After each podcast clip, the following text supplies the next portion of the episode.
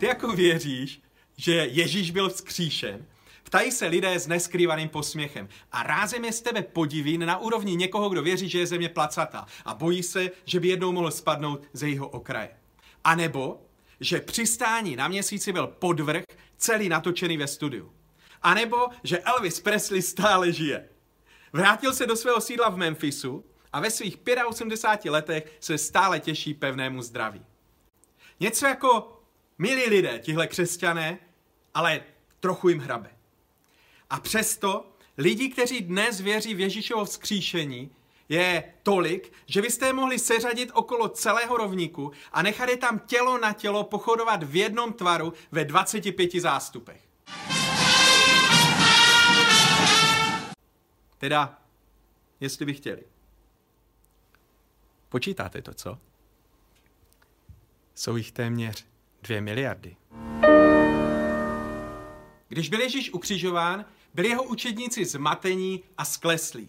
Věřili, že to on by mohl být tím jejich vytouženým mesiášem. Viděli všechny ty neuvěřitelné zázraky a slyšeli to přemáhající učení, které je naprosto nadchlo.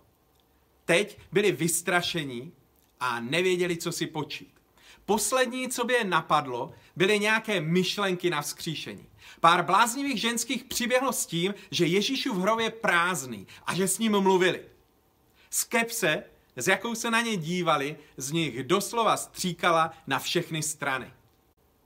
Jim tato slova připadala jako nesmysl a nevěřili jim, poznamenává Lukáš. Dva z učedníků se potom vydali na cestu do blízké vesnice Emauzy.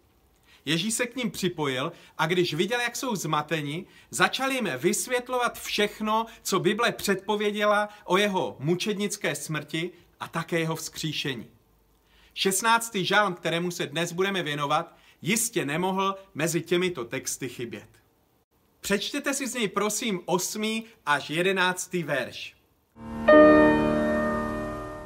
David vyznává, že Bůh je tím nejbližším spojencem v těch nejtěžších bitvách.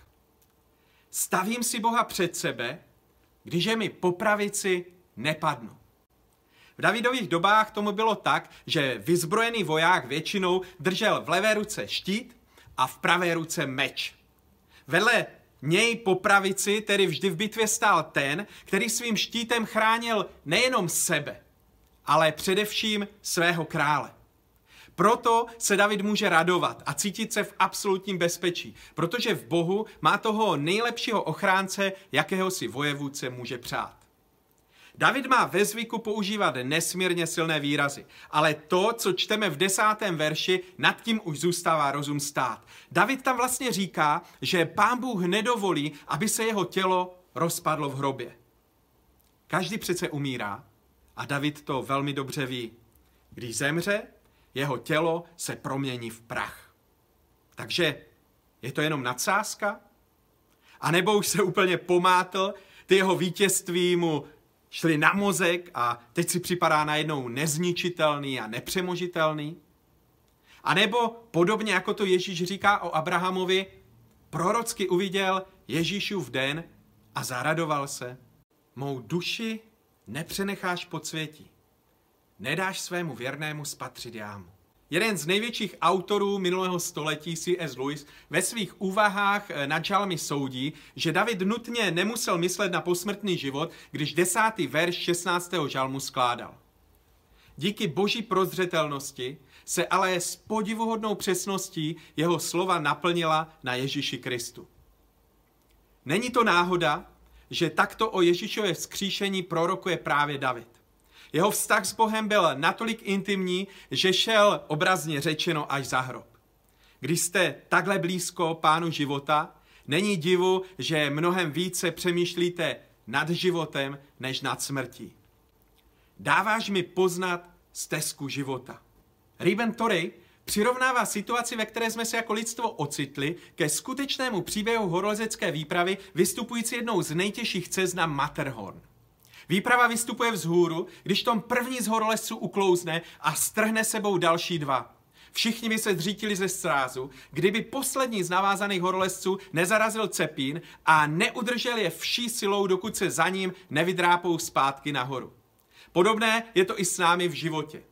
První lidé ztratili pevnou půdu pod nohama a my jsme byli strženi spolu s nimi, takže bychom všichni byli ztraceni.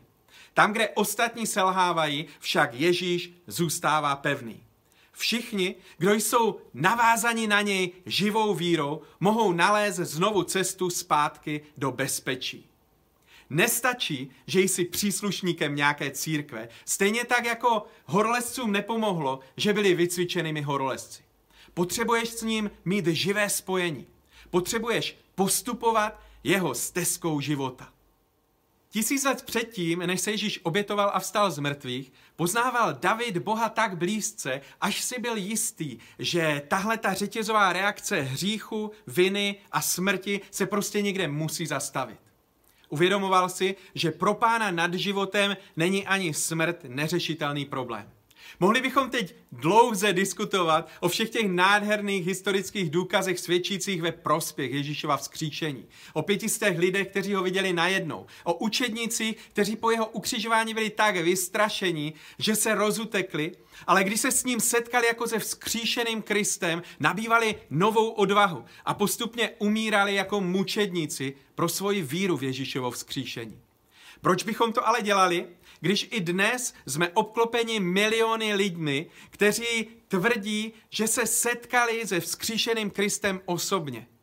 Jedním z nich je i vědec James Tour. I got my PhD in the field of organic chemistry, postdoc at Stanford University. Joined the group of a man who was going to win a Nobel Prize in chemistry. Voted one of the top 50 most influential minds in the world. I was a visiting scholar at Harvard University. I've spoken at every major university in this country, have over 650 research publications, voted the R&D magazine Scientist of the Year. I'm in the National Academy of Inventors. I'm a member of the American Association for the Advancement of Science, over 120 patents, started seven or eight companies. We work in areas that range from medicine to material science to electronics computer memory, medical devices. We work across a broad range of areas.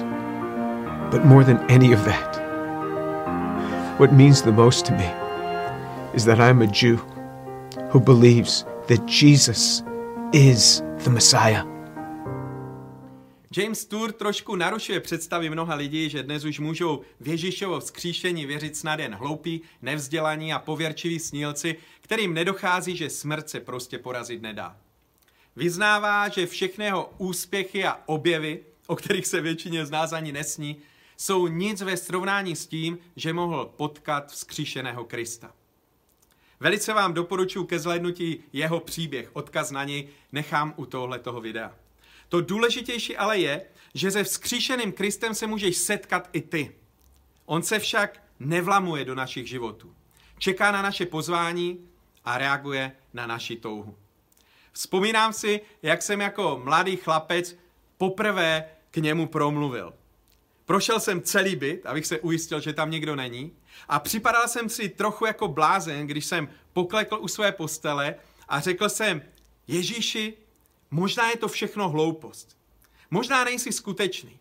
Ale pokud ano, tak cítím, že by bylo největší chybou mého života, kdybych tě minul. A tak pokud existuješ a máš zájem vstoupit do života jednoho obyčejného mladého kluka a udělat v něm pořádek, tak prosím přijď. Bezprostředně po mé modlitbě se nestalo vůbec nic. Všechno ale nezadržitelně směřovalo až ke dni, o kterém jsem vám vyprávěl v minulém videu. Chceš poznat skříšeného Krista? Pak se zeptej někoho, kdo ho skutečně zná. Miň všechny ty lidi, kteří na tvé otázky budou odpovídat jen prázdnými náboženskými frázemi.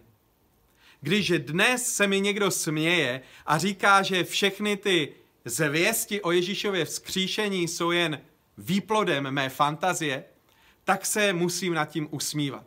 Je to podobné, jako kdyby mi řekl, že výplodem mé fantazie je moje manželka, ze kterou žiju více než 20 let. Že je pouhým přeludem. Ježíš je skutečný. Dneska je mým nejbližším spojencem, tak jak o tom mluvil David v 16. žalmu. Může být i tvým spojencem. Takže zeptej se někoho, kdo ho zná, co všechno dělá Ježíš v jeho životě. a pak s ním prožijí svůj vlastní příběh.